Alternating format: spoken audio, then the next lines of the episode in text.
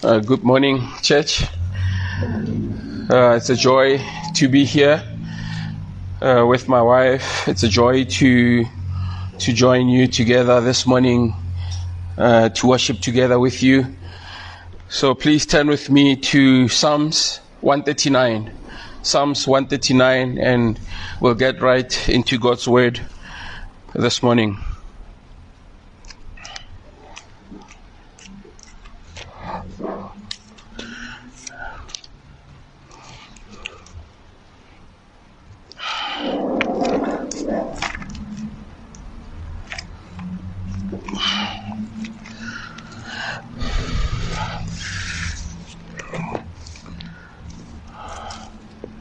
Right, so Psalms 139, and it reads as follows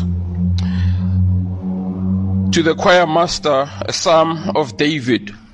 O Lord, you have searched me and known me. You know when I sit down and when I rise up. You discern my thoughts from afar. You search out my path and my lying down, and are acquainted with all my ways. Even before a word is on my tongue, behold, O Lord, you know it altogether. You hem me in behind and before and lay your hand upon me. Such knowledge is too wonderful for me. It is high. I cannot attain it. Where shall I go from your spirit? Or where shall I flee from your presence? If I ascend to the heaven, you are there. If I make my bed in Sheol, you are there. If I take the wings of the morning and dwell in the uttermost parts of the sea, even there your hand shall lead me and your right hand shall hold me. If I say, surely darkness shall cover me and the light about me be night, even the darkness is not dark to you. The night is bright as the day, for darkness is light with you. For you formed me you, for, for you formed my inward parts, you knitted me together in my mother's womb. I praise you, for I am fearfully and wonderfully made. Wonderful are your works, my soul knows it very well. My frame was not hidden from you when I was being made in secret, intricately woven in the depths of the earth. Your eyes saw my unformed substance. In your book were written every one of them, the days that were formed for me, when as yet was none of them. How precious to me are your thoughts, O God. How vast is the sum of them. If I would count them, they would be more than the sand. I awake and I'm still with you. Oh, that you'd slay the wicked, O God. O men of blood, depart from me. They speak against you with malicious intent. Do I not hate those who hate you, O Lord? And do I not loathe those who rise up against you? I hate them with complete hatred. I count them my enemies. Search me, O God, and know my heart. Try me and know my thoughts, and lead me in the way everlasting. Amen. Brethren, this morning I want to talk on the topic knowing God. I want to talk about knowing God.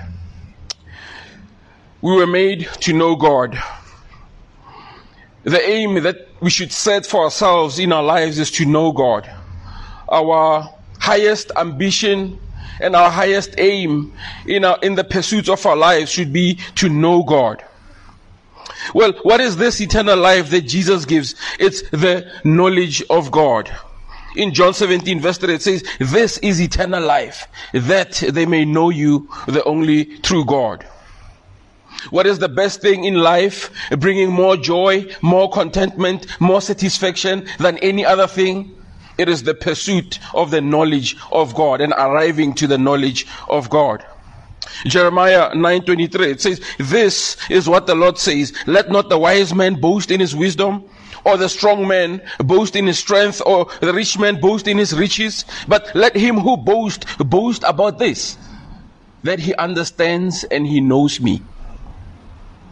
Brethren I want you, I want this morning, I want you to see four convictions of a person who truly knows God. I want to talk to you this morning about the convictions that you need to cultivate if you are going to be a person who truly knows God.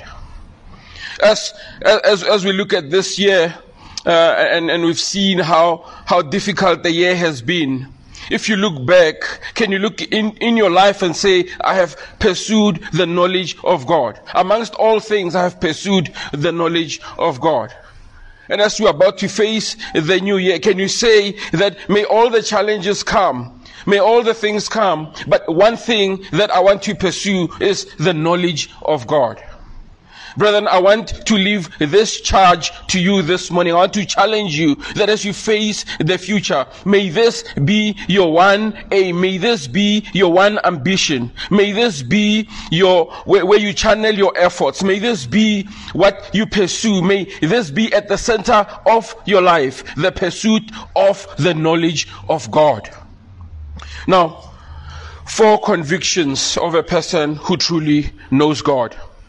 And, and for, for, for you who are believers this morning, I want you to look at these convictions and then ask yourself if you are maturing in the knowledge of God. And if you are an unbeliever this morning, I want you to look at these convictions and desire to know God. And have a desire to know God. So here's the first. God knows me and He made me to know Him. Look at the first six verses. Oh Lord, you have searched me and known me. You know when I sit down and when I rise up. You discern my thoughts from afar. You search out my path and my lying down.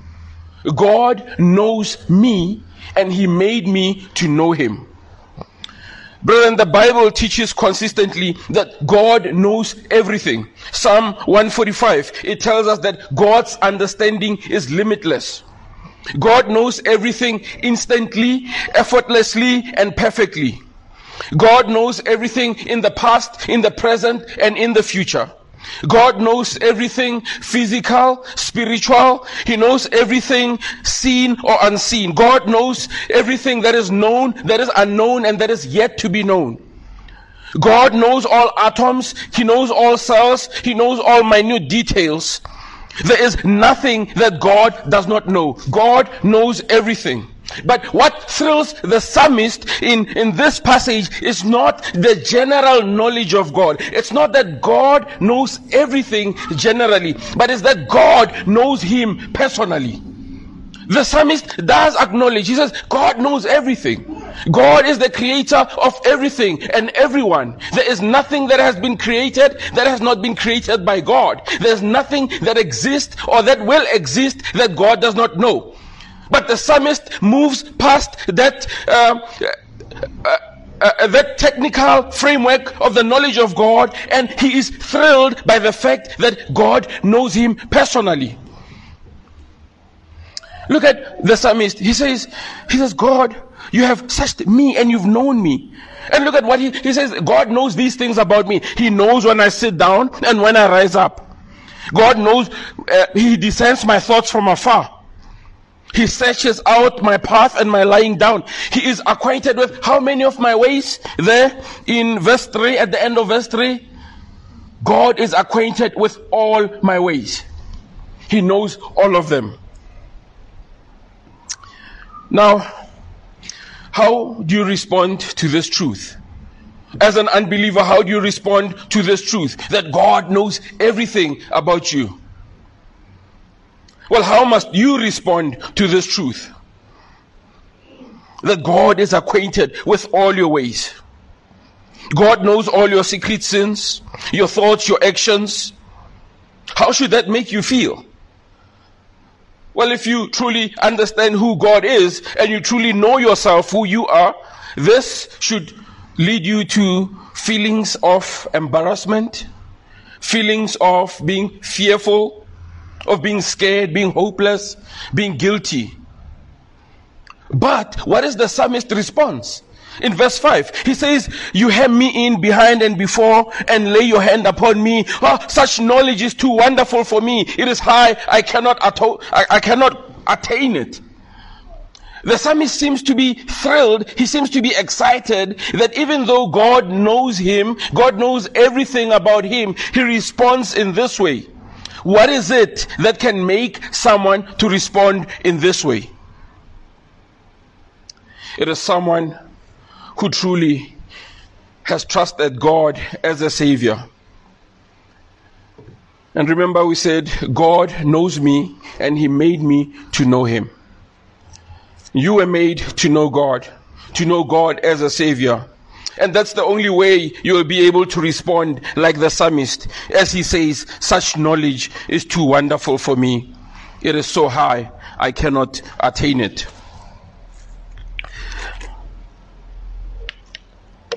Because the psalmist knows God as a savior, he can speak about God being committed to protect him. In verse 5, he says, You hem me in behind and before, and lay your hand upon me. Because the psalmist knows God as a savior, the psalmist speaks in response of praise. He says, Such knowledge is too wonderful for me. He praises God for this because he knows God as a savior. And if you are to pursue the knowledge of God, this is where you should begin, knowing God as a savior. In 2 Corinthians chapter 5, 21, it tells us that for our sake, he made him who knew no sin to be sin, so that in him we might become the righteousness of God. It is only when we place our faith upon the work of Christ who restores the relationship between us and God that we can get back to this beautiful knowledge of God and get back to this communion with God that we would be ones who live harmoniously with God and knowing that even though God knows everything about us we can respond to Him and say such is wonderful to us. Let's look at the second conviction of a person who truly knows God and who's growing in the knowledge of God. God is always with me and he will hold me fast. God is always with me and he will hold me fast. We see that from verse 7 to verse 12. It says, Where shall I go from your spirit? Where shall I flee from your presence? If I ascend to the heaven, you are there. If I make my bed in Sheol, you are there. If I take the wings in the morning and dwell in the uttermost parts of the sea, even there your hand shall lead me and your right hand shall hold me. If I say surely the darkness shall cover me and the light about me be night, even the darkness is not dark to you. The night is bright as the day, for the darkness is light with you. What the psalmist is teaching us here is that God is always with him and he will hold him fast. God is present everywhere at the same time. Brethren, the Bible teaches us that God is too infinite for our intellect. He's too immense for our imagination and too complex for our comprehension. The doctrine of the omnipresence of God means that God is highly exalted above all. He is, he is not like us. God is not confined to one place at the same time. God is present at all places every time. God is not confined by space or by time, by heavens or earth. Brethren, David moves from a technical understanding of this truth to a devotional response. He says, Where shall I go from your spirit? He says, Oh, where shall I flee from your presence?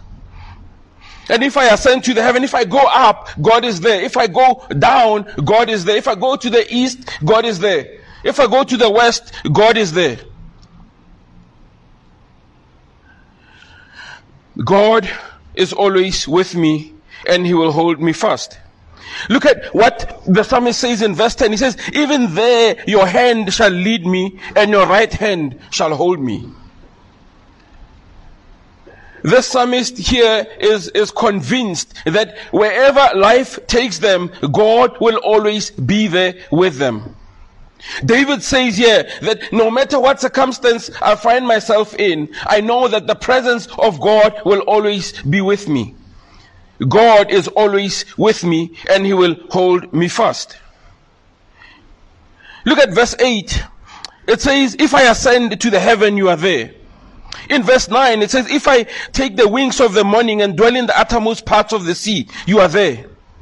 Verse 10, he says, Even there your hand shall lead me, and your right hand shall hold me. The strength of God will protect you wherever you go, wherever your presence, wherever life circumstances take you. This is the assurance that we find in the Word of God. That there is nothing that can happen to a life of a believer without God permitting it and without God guiding you through it and using it for His good and for His glory. May this truth be your anchor in your trials. May it be your anchor in your hardships, in your sorrows, in your pain, in your loss, in your bereavements in your fears, in your struggles with depression, or in your hopelessness.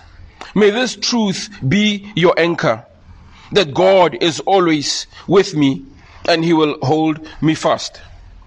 In Romans chapter 8, this question is asked What can separate us from the love of God? There is nothing that can separate us from the love of God. And, and what we see in verse 13 to 16 is that David is confident that God will hold him fast in the present and in the future because God has done it in the past. He says here, God, you have protected me when I was in my mother's womb. For you formed my inward parts. You knitted me together in my mother's womb. I praise you for I am fearfully and wonderfully made. Wonderful are your works. My soul knows it very well. My frame was not hidden from you. What David is saying here is that you have protected me in the past, and I can trust you that you'll protect me in the present and you'll protect me in the future. Brethren, when we look at verse 17 and 16, here's the response of David. He says, How precious to me are your thoughts, O God. How vast is the sum of them? If I would count them, they are more than the sun. I awake and I'm still with you as David looks at this truth about God, he responds in praise. He responds confidently, knowing that God is for him, knowing that God made him to glorify him and to enjoy him. Now, brethren, this is the response of someone who counts their blessings and they name them one by one. It is, it is only when you count your blessings and you see uh, what God has done for you that you can respond in this way. And let's move on to see the third conviction of a person who truly knows God from verse 19 to 22. Knowing God means hating evil. Knowing God means hating evil. Look at verse 19. Oh, that you'd slay the wicked, O God. O men of blood, depart from me. They speak against you with malicious intent. Your enemies take your name in vain. Do I not hate those who hate you, O Lord? And do I not loathe those who rise up against you? I hate them with complete hatred. I count them my enemies. I'm sure these are verses you don't find in, in Christian bookstores and on t-shirts. Uh, I'm sure none of you has seen this written on a t-shirt or on a mug, uh, especially verse 22. I hate them with complete hatred. I count them my enemies. Brethren, knowing God means hating evil. Knowing God means hating evil. And so this, I, I want to help you to, to understand these verses that we've just read here. So this statement can only come, or, or, these statements coming from these verses can only come from someone who truly understands the purity of God. Who understands what it means to be evil, what it means to be evil towards a holy God. These statements can only come from someone who truly understands that they were made by a loving God, who made them to obey them, who made them to glorify them who made them to, to, to enjoy Him. This statement can only come from someone who understands that God is God and people are creatures of God. These statements can only come from someone who understands uh, how, the, how the authority works, that God instructs and men must obey. Uh, these statements can only come from someone who has a high view of scripture. That what God has called wrong, we must also call wrong. That what God has permitted, we must do. And what God has prohibited, we must avoid. So I want you to see five ways that we should think about these next verses. Knowing God means hating evil. First, we need to be concerned about God's glory more than anything else in the world. We need to be aware that eternal souls of men are at stake. So, one who knows God will warn people about living a life that is contrary to God. They'll warn people about the judgment that God has uh, has, has instituted amongst those who live contrary to God's word. And we also need to call sin what God calls sin. And fourth, we need to distance ourselves from those who arrogantly sin against God. And this is what it means when it says, I hate them with complete hatred. I count them my enemies. The point here is that these are not your friends. These are not people that you endorse. And then finally, knowing God means hating evil. This looks like it's showing people by words and by actions what it means to be forgiven by God and why people need to be forgiven by God. So it means we must be proclaimers of the gospel constantly to those who are living in such a way that is contrary to the gospel and those who have not come to faith in Christ that their souls are at eternal uh, there is eternity at stake, that uh, they, they will need to stand before a holy judge who will judge them according to his holy law. And if they do not have the righteousness of Christ upon them, God will judge them to hell forever. Knowing God means hating evil. You, you cannot truly grow in your knowledge of God if you have not come to the hatred of evil. You can, you cannot be married to Jesus, to Jesus while you are not divorced to sin. Fourthly, God knows me better than I know myself and I want him to reveal my sin to me. Uh, look at the, look at from verse 22 to the last verse. Uh, from verse 23 to the last verse. Search me, O God, and know my heart. Try me and know my thoughts, and see if there be any grievous way in me, and lead me in the way everlasting. Well, reading verse 23, perhaps your mind uh, quickly jumps back to verse 1. You say, Didn't you say that God knows everything? Then why does it say that, Search me, O God, and know my heart? How does that work?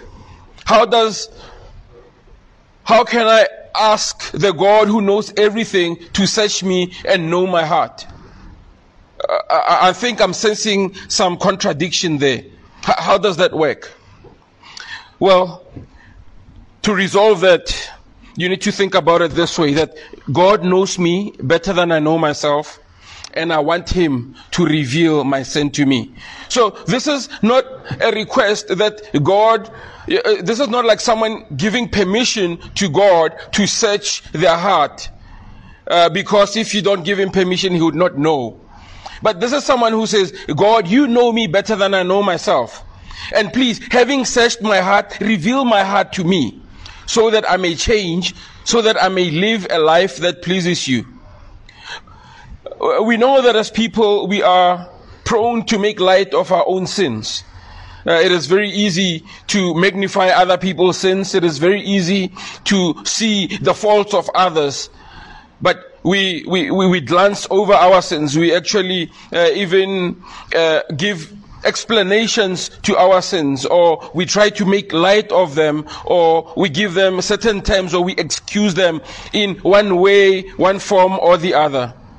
But someone who wants to truly grow in the knowledge of God comes fully uh, transparent to God, saying, God, you know me better than I know myself. Please reveal my sin to me. Now, are you committed to change when your sin is revealed to you? Are you committed to put God's word first, above your feelings, above your culture, above your traditions? above your personality and above your habits. The charge this morning is that for us to grow in the knowledge of God, we need to be propelled and, and, and be pursuing these four convictions.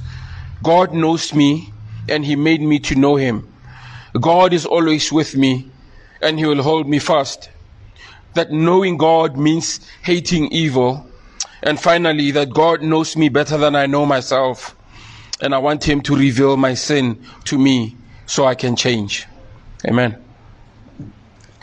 Lord, we thank you for your word. We ask that you'd help us in the pursuit of knowing you.